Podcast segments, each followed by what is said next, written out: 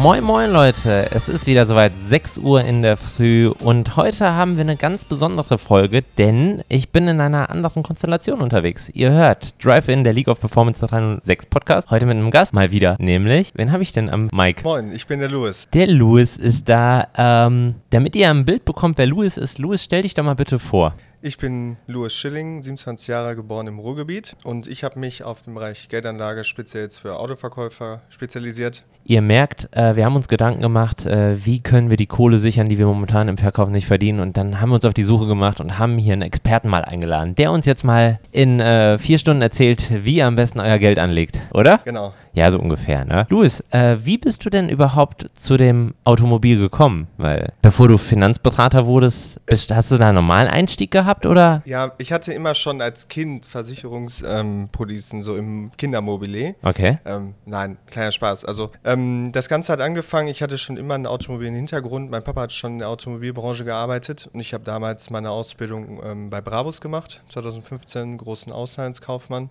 und hatte da auch immer schon die, äh, ja, diesen Automobil, äh, die automobile Verbindung. Brabus, für die, die es nicht kennen, die machen irgendwas mit Mercedes, ne? Ja, ja, alles so mit ein paar PS mehr und ein bisschen nochmal. Ich glaube, an der Stelle kann man mal was ruhig sagen. Viele verwechseln das immer, ne? Aber Brabus steht ja für sich, ne? Ja, genau. Die So. gehören nicht mit zu Daimler. Die machen zwar viele Projekte mit denen zusammen, aber das ist immer noch Inhaber geführt, mittelständisches Unternehmen. Okay. So, und dann warst du da gewesen, hast da ein bisschen reingeschnuppert und wie ging es dann weiter? Dann, ähm, nachdem ich dann bei Brabus dann die Ausbildung abgeschlossen habe, war für mich immer schon klar, dass ich gerne eine Servicetätigkeit machen wollte, also irgendwo Dienstleistungen erbringen. Und ähm, bin dann im Prinzip in die nächste Stufe gegangen, Nutzfahrzeuge. Ich, dann habe ich mein duales Studium bei MAN gemacht in Hamburg und da bin ich auch schon viel mit den Verkäufern immer unterwegs gewesen. Also ich habe nicht selbst dann immer mitverkauft, aber habe dann war mit denen viel auf Außendienst, gerade im Nutzfahrzeugbereich hat man das ja viel. Genau. Und da habe ich dann auch, weil mich das Thema immer schon selbst Geldanlage interessiert hat, einfach auch mal offen mit denen darüber gesprochen. Und die haben mir halt immer wieder dieselben Sachen gesagt, die die Herausforderungen halt haben. Ne? Schwankendes Gehalt, viel mit den Provisionen, jetzt aktuell ja auch viel. Ähm, und dass die halt oft so keinen konkreten Fahrplan haben. Also wissen irgendwie, wir müssen irgendwas machen, aber jetzt nicht genau was. Jetzt, jetzt äh, hätte es ja für mich eher nahegelegen, dass du in den Verkauf gehst, nach so einem Weg. Wieso, Ja. wieso nicht Verkäufer? Genau. Ähm, damals hat sich dann im Unternehmen für mich nicht die Möglichkeit ergeben. Also ich hätte dann noch längere Zeit nicht in den Verkauf gekonnt. Und dann war, stand ich für mich im Prinzip an einem Scheideweg, okay, mache ich jetzt drei, vier Jahre im Prinzip eine Stelle, wo ich mich einfach nicht dann wohlfühle, ähm, oder gehe ich dann den Schritt in die Selbstständigkeit und habe mich dann mit einem, äh, bei einem Makler in Hamburg beworben und da dementsprechend dann meine Ausbildung dann gemacht, IHK zertifiziert und dann habe ich gesagt, hey, jetzt will ich auf jeden Fall dann auch mit den Verkäufern zu tun haben. Also quasi bist du als Kind des Ruhrgebiets äh, in die Hansestadt und bist dann dort auch erstmal geblieben. Genau, ich habe vier Jahre dann in Hamburg gewohnt und gelebt. War auch äh, eine tolle Zeit, aber ja, auf Kohle geboren, sagt man ja immer im Ja. Ruhrgebiet immer so schön, ne? Ja, Pottenspot. ja ähm, wie war es denn für dich so von der Umstellung her? Weil ich meine, Hamburg ist ja dann doch schon mal ein komplett anderer Flair, ne? Man- auch von den Menschen her. Ja, man fällt auf. Also im, du wirst das ja kennen, äh, hier auch im Wuppertal, im Ruhrgebiet allgemein. Die Leute sind halt sehr offen direkt. Ja. Und das sind die Hanseaten ja eher nicht. Ähm, die sind so ein bisschen distanzierter. Aber jetzt muss man auch Hamburg dann anders sehen, weil Hamburg ja eine riesengroße multikulturelle Stadt ist. Ähm, Wann war das vom Zeitraum her? 2014 bis 2021. Oh, okay. Genau. Da war ja die Welt noch in Ordnung. Ja, Quasi. ich, ich habe, äh, ich, also um, um das so für manche einzuordnen, als ich meine Wohnung eingerichtet habe, war gerade G20 in Hamburg. Ach, krass. Okay. Aber die Wohnung war zu der Zeit noch Ja, ja, erschwinglich, nein, ne? Alles gut, ja, doch, auf jeden Fall. Okay, und dann hast du aber festgestellt, okay, ich werde hier nicht glücklich, so wie ich mir das vorstelle. Ich, mich zieht's wieder zurück. Ja, für mich war es schon immer klar, dass Hamburg nur ein Eine Zuhause ist, genau, ist. Zwischenstation, aber die Heimat halt nie ist. Also ich bin halt ein Kind des Ruhrgebiets oder auch aus dem, im Sauerland ja groß geworden. Und da wusste ich immer, wenn ich meinen Lebensmittelpunkt irgendwo ähm, hinlege, dann auf jeden Fall wieder hier. Und dann kamen halt ein paar Umstände zusammen, wo ich gesagt habe, okay, jetzt ist ein Zeitpunkt, wo ich meinen Lebensmittelpunkt nochmal umändere. Und dann habe ich gesagt, final wieder ins schöne, ins schönen Pott. Und hast du da den Entschluss schon in Hamburg gefasst? Du willst in die Selbstständigkeit mit äh, quasi Finanzberatung für die Automobilbranche oder war das Ja. eher so, dass du gesagt hast, ich will überhaupt erstmal in die Selbstständigkeit? Nee, also dass ich in die Selbstständigkeit wollte, das war für mich schon immer irgendwie klar, weil mein äh, Papa ist zum Beispiel auch schon seit 35 Jahren selbstständig. Da hat man. Macht er denn was ähnliches? Oder? Ja, ja, genau. Also Okay. der hat auch im Automobilbereich dann viel, also mit äh, Autoscheiben, also mit Carglass, Mhm. United Autoglas, da hat er viel mitgemacht. Und ähm, dementsprechend war die Komponente schon mal mit der Selbstständigkeit drin. Und ähm, ich mache das Ganze ja schon seit äh, ungefähr 2019 und dann jetzt halt äh, in den letzten zwei Jahren habe ich mich wirklich explizit auf Verkäufer, Verkaufsseite spezialisiert. Ähm, Ich meine, du bist ja, du bist ja schon sehr jung, ne? Wie alt bist du? 27. 27. Ja. So, 2019. Also gehen wir nochmal drei Jahre zurück. Da Ja. warst du ja 24. Mhm. Okay. Mit 24 hast du damit begonnen, selbstständig zu sein. Ja. Wie war da die eigentlich die Akzeptanz? Ist halt immer, wen du fragst, ne? Ja. Also, ähm, das kommt so mit der Zeit, weil Selbstständigkeit ist ja auch für viele nicht so greifbar. Ja. Man hat ja dann so Vorurteile, ne? selbst und ständig sind ja immer so die Schlagwörter, die dann einem kommen. Aber was halt das Wichtigste ist, dass man einen Fahrplan hat und sich daran hält. Äh, Ich meine vielmehr damit, äh, die Wahrnehmung von einem selbst ist ja, du kommst ja in ein Ach so. Autohaus und ich meine, die Strukturen vieler Autohäuser sind ja schon sehr konservativ. Ja. Also die äh, leitenden Positionen aus jetzt das, was wir hier so haben, ist Mhm. quasi Novum, ähm, dass wir so ein junges Team sind. Aber die meisten sind ja dann doch schon, ich sag's mal vorsichtig, so Ü50. Mhm. So, und dann stehst du mit 24 vor denen und sagst, ich erkläre dir jetzt mal, wie du aus deinem Geld mehr machst. Ja, das ist, die sind dann oft nicht so wirklich meine Zielgruppe. Also Okay. meine Zielgruppe sind dann eher dann wirklich die äh, jüngeren Verkäufer oder die so ein bisschen dabei sind. Also ich sag mal so klassisch zwischen 25 und 35. Ähm, das ist dann eher so die, die Spanne, die dann aktiv ist. Ich habe auch ein paar Kunden, die sind äh, weiter gereift im Alter, sag Ja. Ähm, aber das ist so die Kerngruppe. Okay, und ähm, geht's dir, wenn du jetzt, also wie stelle ich mir das vor? Du kommst jetzt, sage ich mal, auf, auf mich zu und sagst, Mensch, äh, du als Verkäufer, du machst zu wenig aus deinem Geld. Wie, wie läuft das so beim Louis Schilling ab, wenn er dann in so einem, Wie, wie die Akquise genau, in Prinzip der Analyse ist? Also die Akquise viel über äh, LinkedIn aktuell. Ja. Das ist für mich so eine gute Plattform, weil es ja auch ein sehr businessmäßiger Content ist und dann äh, unterschiedlich. Ich komme oft mit den Leuten ins Gespräch.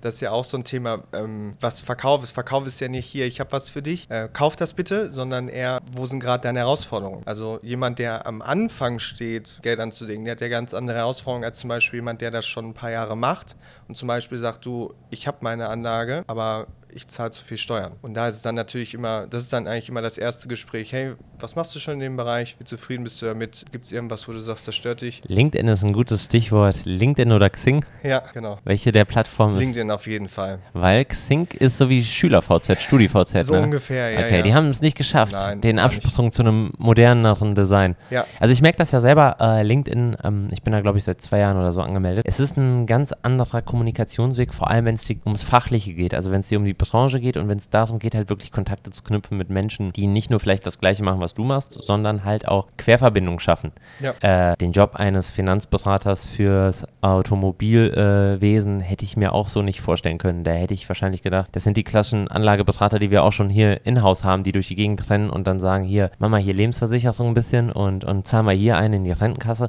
Aber das ist ja was komplett anderes, was du machst, weil du erstellst ja so ein breites Portfolio für deine Kunden, wo es dir darum geht, dass sie ja langfristig abgesichert sind, ne? Ja, genau. Und vor allem auch den, der Fahrplan dann, ne? also einen festen Fahrplan zu haben, weil oftmals wird sich dann auf eine bestimmte Anlage oder einen Fonds fokussiert, wo man sagt, hey, das mache ich jetzt, aber wichtig ist ja eine, eine Strategie oder einen Fahrplan zu haben. Ne?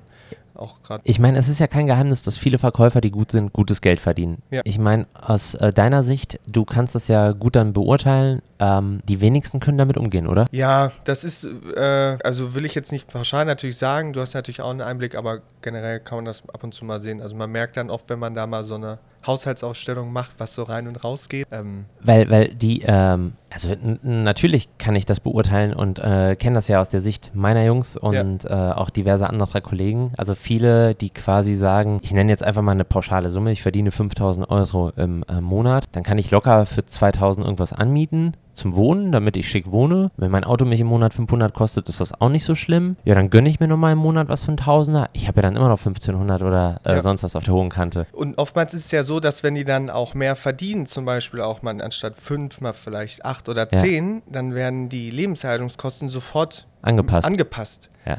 Äh, das ist ja eigentlich das, was man nicht machen sollte, sondern gucken, hey, wie komme ich mit dem Geld, was ich habe, zurecht. Es ist jetzt nicht darum, dass man sagt, man soll jetzt dann äh, sich nichts gönnen, aber es wird immer oft der Lebensstandard an das Gehalt angepasst, anstatt das so ein bisschen. Naja, weil die Gefahr ja ist, ne, dass dieser Kreislauf ins Negative verläuft, nämlich dann kommt der Punkt, wo du halt ja. quasi vielleicht mal nicht mehr das Geld verdienst. Oder was heißt, der, der Punkt kommt bei jedem einmal, dass er einen schlechten Monat hat. Mhm. Deine Kosten sind aber gleich geblieben, ne? Deine Kosten sind gleich geblieben und dann entwickelst du ja auch einen ganz anderen psychischen Stress, weil du musst ja abliefern. Ne? Ja. Du hast ja auf einmal diesen Kostenapparat.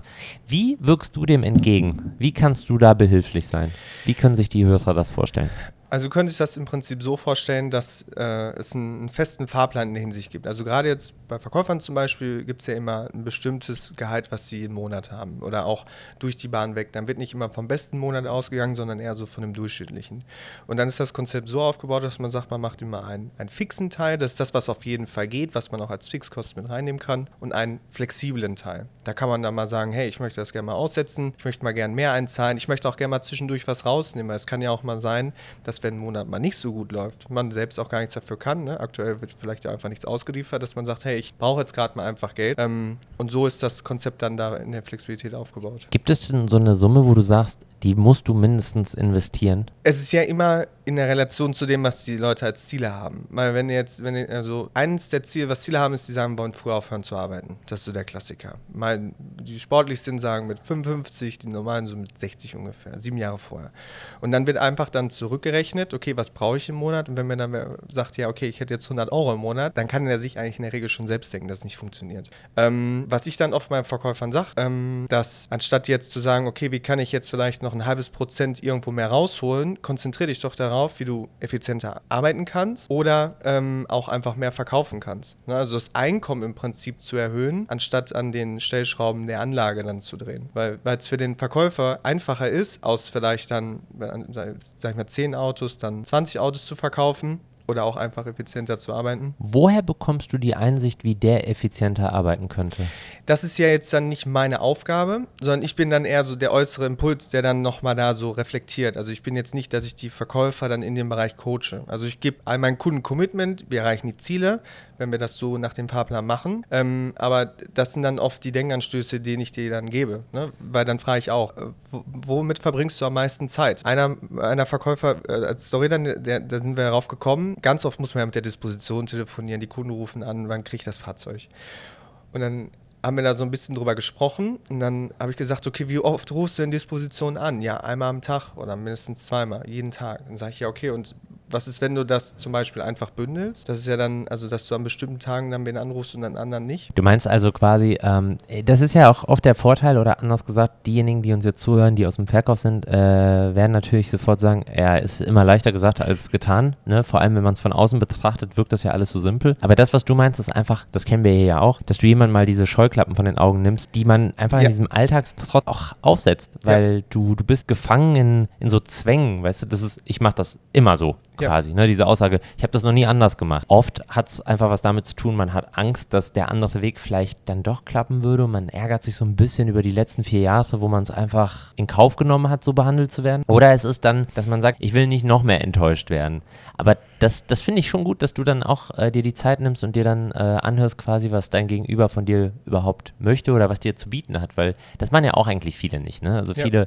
sagen halt, ja, wie viel haben sie zur Verfügung? Ah, super. Ja, dann machen sie das und das und das passt schon. Ja. Das heißt, du gehst doch richtig in die Tiefe, ähm, guckst dir das an, wie derjenige aufgestellt ist, ja. also finanziell und, und auch vielleicht, wie er privat lebt, weil ja. das ist ja für dich sehr wichtig für die Analyse. Klar. Und äh, gehst dann erst in den Bereich, okay, was passt überhaupt zu dem? Also was ist das jetzt für ein Typ? Ist das ein, kann ich mit dem jetzt ein Risiko eingehen? Ist der überhaupt risikofreudig oder ist das eher einer, der ist konservativ, der will auf jeden Fall mit 55, weil dem musst du ja, dann kein äh, Aktiendepot oder irgendwie Krypto anbieten, oder ja. nicht? Es ist ganz spannend, weil man würde ja auch meinen, weil Verkäufer ja von der Person her sehr nach außen leben, äh, dass sie auch dementsprechend bei der Geldanlage sehr risikoreich sind. Es ist das komplette Gegenteil. Das, was ich am meisten immer höre, ist, hey, ich möchte Sicherheit haben ähm, und das funktioniert. Also es war für mich auch am Anfang, dachte ich, okay, Verkäufer musste höher, schneller, weiter im Prinzip so anbieten. Aber die meisten sagen, ich will einfach nur, dass es funktioniert. Äh, ich gehe mal davon aus, das hat einfach mit der Angst äh, vom Verlust des Status zu tun. Ähm, jeder, der sich Ja. diesen Status aufgebaut hat, jeder, der die teure Uhr trägt, das schöne Auto fährt, der will auf keinen Fall mehr darauf verzichten. Und dann bist du quasi in der einen Sache, wo es aber darum geht, vielleicht mal doch zu sagen, okay, das muss ich jetzt so machen, nicht so risikofreudig. Ja. Merkst du das bei den Leuten? Ja, auf jeden Fall. Also das sind dann, das sind dann auch oft so Themen, ne? Das dann, also man muss ja in erster Hinsicht erstmal Risiko definieren für viele. Ähm, und man merkt dann oft, dass die Begriffe von Risiko, die die haben, gar nicht dann dementsprechend, wie ich das sehe, ähm, weil ich von der Anlage her dann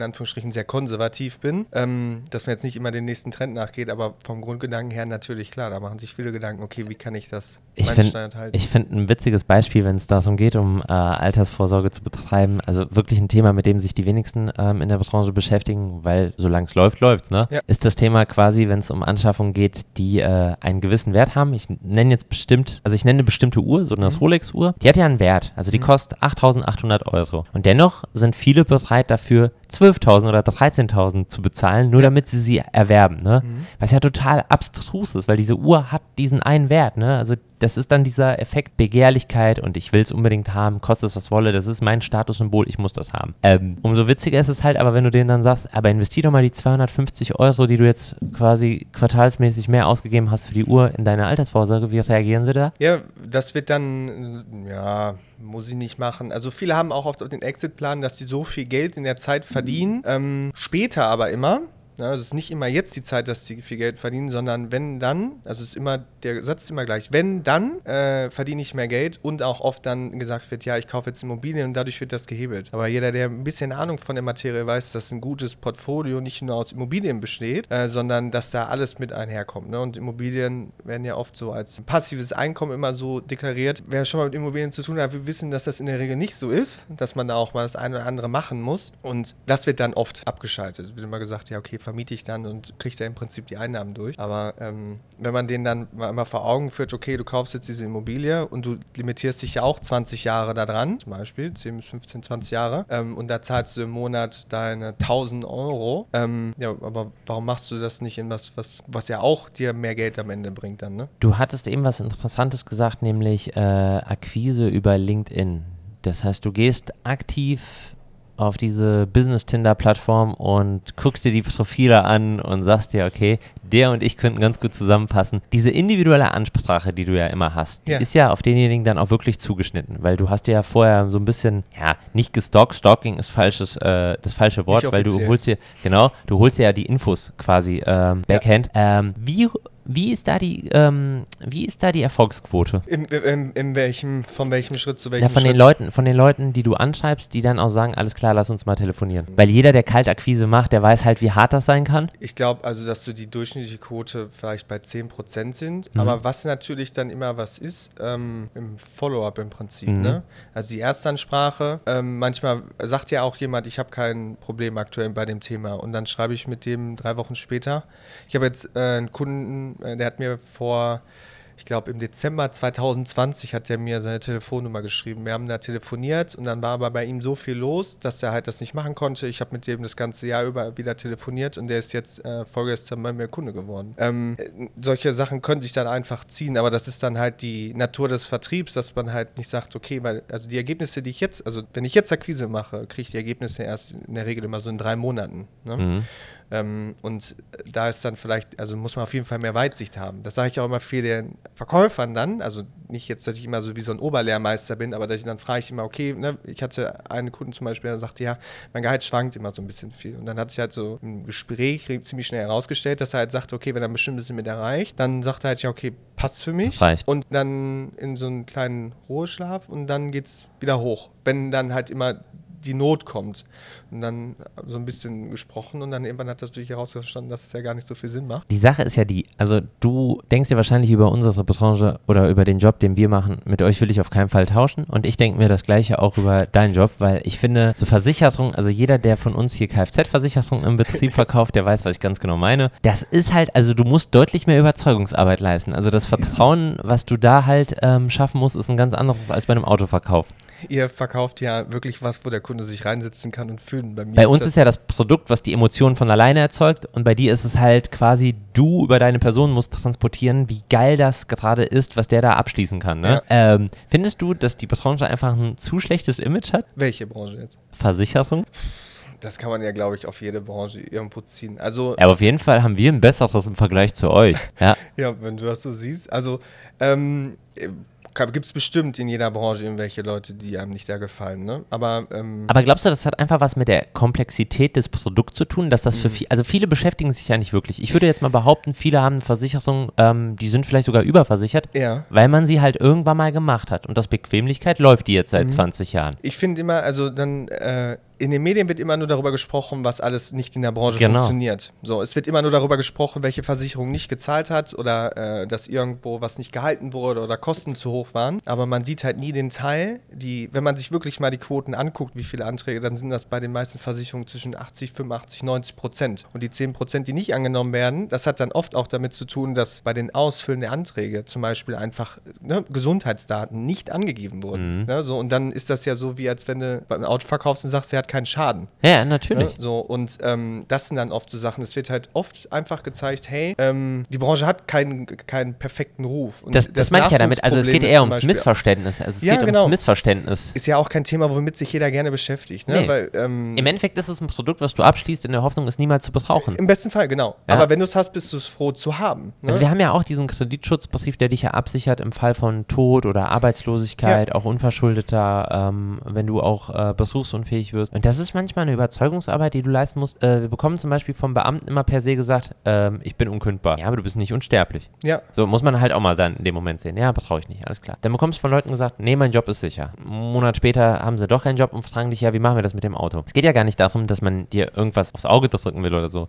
Das ist halt eine Möglichkeit, ein Schlüssel, mit dem du arbeiten kannst und du kannst das gerne annehmen oder nicht. Aber das per se dann immer so wegzustoßen und zu sagen, nein, auf keinen Fall, die regulieren eh nicht, das ist ja Quatsch. Ne? Also darum geht es mir, weil ich habe selber mal als Nebenjob bei der Volksfürsorge gearbeitet ne? und habe so Telefonakquise gemacht. Ne? Ist spannend als Nebenjob, ähm, da hörst du dir auch einiges an am Telefon, wenn du da die Leute anders rufst. Aber du merkst auch bei vielen, wo du die Möglichkeit bekommst, es gab diese, ich sag mal, 20-Sekunden-Regel, wenn du den Kunden halt länger als 20 Sekunden am Telefon hattest, dann hast du schon ein Gespräch geführt. Ne? Und ähm, da hast du bei vielen schon wirklich mitbekommen, die sind einfach ähm, ängstlich dem Thema gegenüber. Also so dieses Misstrauliche, weil man hat sie vielleicht einmal schon mal falsch beraten und äh, dann fällt es dir schon schwer, erneut vielleicht jemandem wieder zu vertrauen. Und äh, das geht eigentlich nur über Charaktere wie dich oder, oder uns bei, also wenn es ums Auto geht, ne? Das ist ja eher die Überzeugungsarbeit, Ja. ne? ja, weil am Ende kauft der, ne, man sagt immer so schön, der Kunde kauft den Berater dann, weil ähm, das, das ist halt so ein Thema, ähm, jetzt habe ich gerade den Faden verloren, aber ähm, es wird, genau, also es ist wirklich wichtig, dass der Berater auch da wirklich individuell ist. Ne? Also man kann sich bestimmt bei vielen Sachen auch überversichern, also man braucht jetzt wahrscheinlich keine Eisbergversicherung äh, Zum Beispiel, Rhein, ne? aber ähm, das ist ja nicht, wie die Branche funktioniert und bestimmt auch gerade, wenn man jetzt ähm, Makler oder sich andere anguckt, wir haben so viele hohe Regularien, also es wird immer so dargestellt, als könnten wir, wäre das wie der wilde Westen. Mhm. Was ich alles an Papier, also digital jetzt, aber an Papier im Prinzip unterschreiben muss, Dokumentation, da, da kann mir der Kunde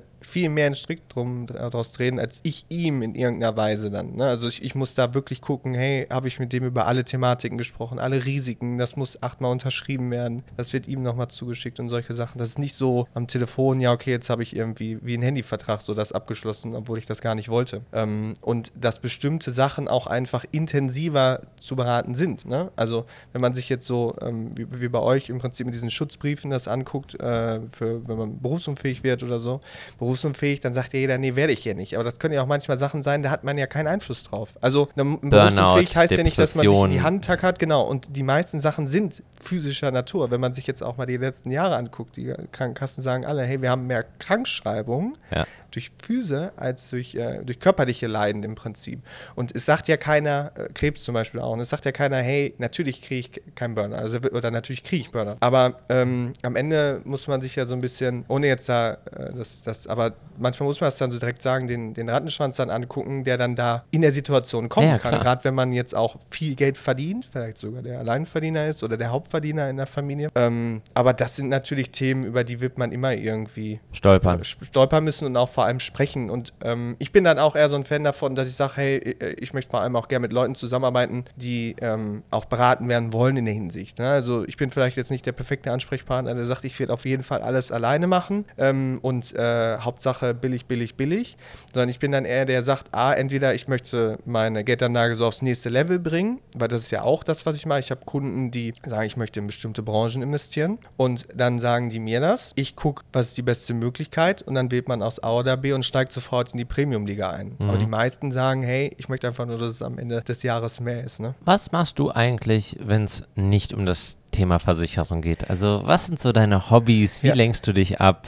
Wie kommst du wieder runter nach so einer Woche, wo einfach Zahlen, Blätter, Anlageobjekte, alles so in deinem Kopf herumgeschwört hat? Ein, äh, ein Ausgleich von mir siehst du ja jetzt hier schon, das ist ja mein Hund. Ich ja. habe einen kleinen Jack Russell Terrier, Reggie, die habe ich vor äh, anderthalb Jahren adoptiert aus dem Tierheim. Ähm, die ist jetzt mit mir eigentlich 24 Stunden, sieben Tage die Woche unterwegs. Das ist so ein bisschen mein Ausgleich. Ähm, ich gehe gern Snowboarden und, das ist für mich auch was, ich gehe gerne auch mal alleine feiern, also oder mal raus irgendwo und lerne halt neue neue Leute kennen. Das ist für mich äh, eine sehr befreiende Aktivität. Ey, das finde ich geil, dass du das sagst, weil hier in Deutschland absolut befremdlich, auf der ganzen Welt das Normalste der Welt, ja. ne? Also hier so dieses, ähm, ich, ich sitze alleine einfach vielleicht in einem Kino oder in einem Restaurant und esse was. Ja das hat ja nichts was damit zu tun, dass man quasi einsam ist, sondern das zeigt einfach, wie gut du funktionierst. Also mhm. ich finde, es gibt nichts Geileres, als wenn du dir mal die Zeit für dich selbst nimmst. Weil ja. das ist ähm, etwas, das, ah, das wissen viele, glaube ich, nicht wertzuschätzen, was es bedeutet, sich selber mal eine Pause zu gönnen. Also es ja. muss halt nicht jemand im Schlepptau sein oder sonst irgendwo. Ja. Wenn du auf der Welt mal so ein bisschen noch rumgereist bist, ey, Amerika ist für mich immer das beste Beispiel, so eine Stadt wie New York oder so, die lebt von sich selbst aus. Also da, da braucht es keine Zusammenschlüsse von hunderten von Leuten in irgendwelchen Clubs oder so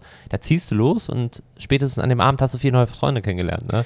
Ja, und es ist auch vollkommen normal. Also ähm, oftmals, wenn ich das so erzähle, die, sagen die Leute dann so, ja, äh, was denken denn andere oder hast du keine Angst, dass wir, das sagt keiner. Also wa wa warum sollte, wenn das der Höhepunkt im Prinzip oder der lustigste Abend war äh, 2019 Silvester, wir wollten eigentlich mit ein paar Freunden wohin fahren, dann haben sich die Gruppe, hier machen wir oder nicht, und dann habe ich alleine Silvester gefeiert. Bin ich äh, in Düsseldorf, habe ich mir da einen Club ausgesucht, bin da hingegangen. Das war der beste Abend, den ich je hatte. Ko total entspannt, musste mich in Anführungsstrichen um keinen kümmern, habe so viele Leute Leute ja kennengelernt. Ähm, und das zu können in der Hinsicht oder das geübt zu haben, das ist schon eine Riesenfreiheit. Dann das, also die Stories, die du da erzählt kriegst. Ja, das, das glaube ich das, dir. Das, das kann, dir. kannst du dir nicht ausdenken. Ähm, aber du hast auch definitiv ein anderes Hobby, weil du stehst auf Schmerzen. Ähm, ich habe gesehen, was für ein Auto du fährst. Ja, genau. Ich habe einen Defender. Ja? ja. Aus Baujahr? Äh, 2011 ist der. 2011, okay. In der letzten, ja. Wie viel Prozent fährt der und wie viel steht der? Der, ähm, der, fährt. Also jetzt, da ich in Dortmund wohne und mein Büro 15 Minuten nur weg ist, dann steht er auch öfter mal. Aber ich fahre mit dem, ich bin mit dem Auto schon 1000 Kilometer nach Österreich gefahren und so. Wenn du einsteigst, dann beginnt der Urlaub schon für mich. Du äh, hast aber keine Mechanikerausbildung, oder?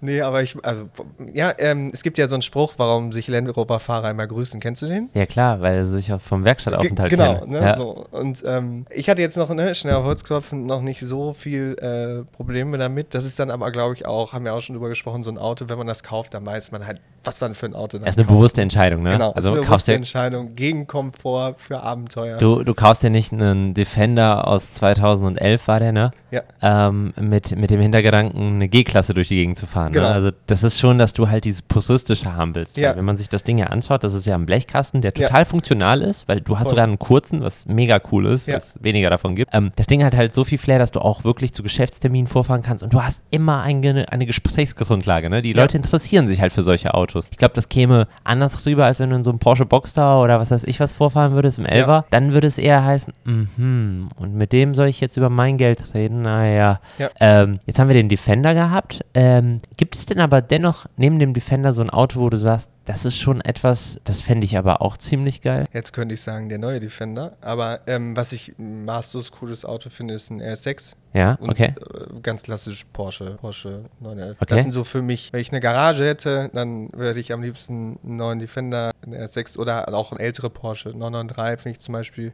Du dürftest dir nur ein einziges ein Auto einziges in die Garage stellen, für immer. Das, das dann, fährst du. Dann würde ich den Defender nehmen. Ja. Doch, okay, auch, ja. auch, auch den quasi aus deinem Baujahr oder dann den neuen, damit du sagen kannst, okay, dann habe ich wenigstens eine aktuelle Technik. nee, ich würde, glaube ich, den jetzt nehmen. Also ich würde ich würd meinen behalten dann. Okay. Ja, das ist, das ist cool. Ja. Das ist ziemlich cool. Das greift also dann mit der Zeit auch so ein bisschen, ja, ne?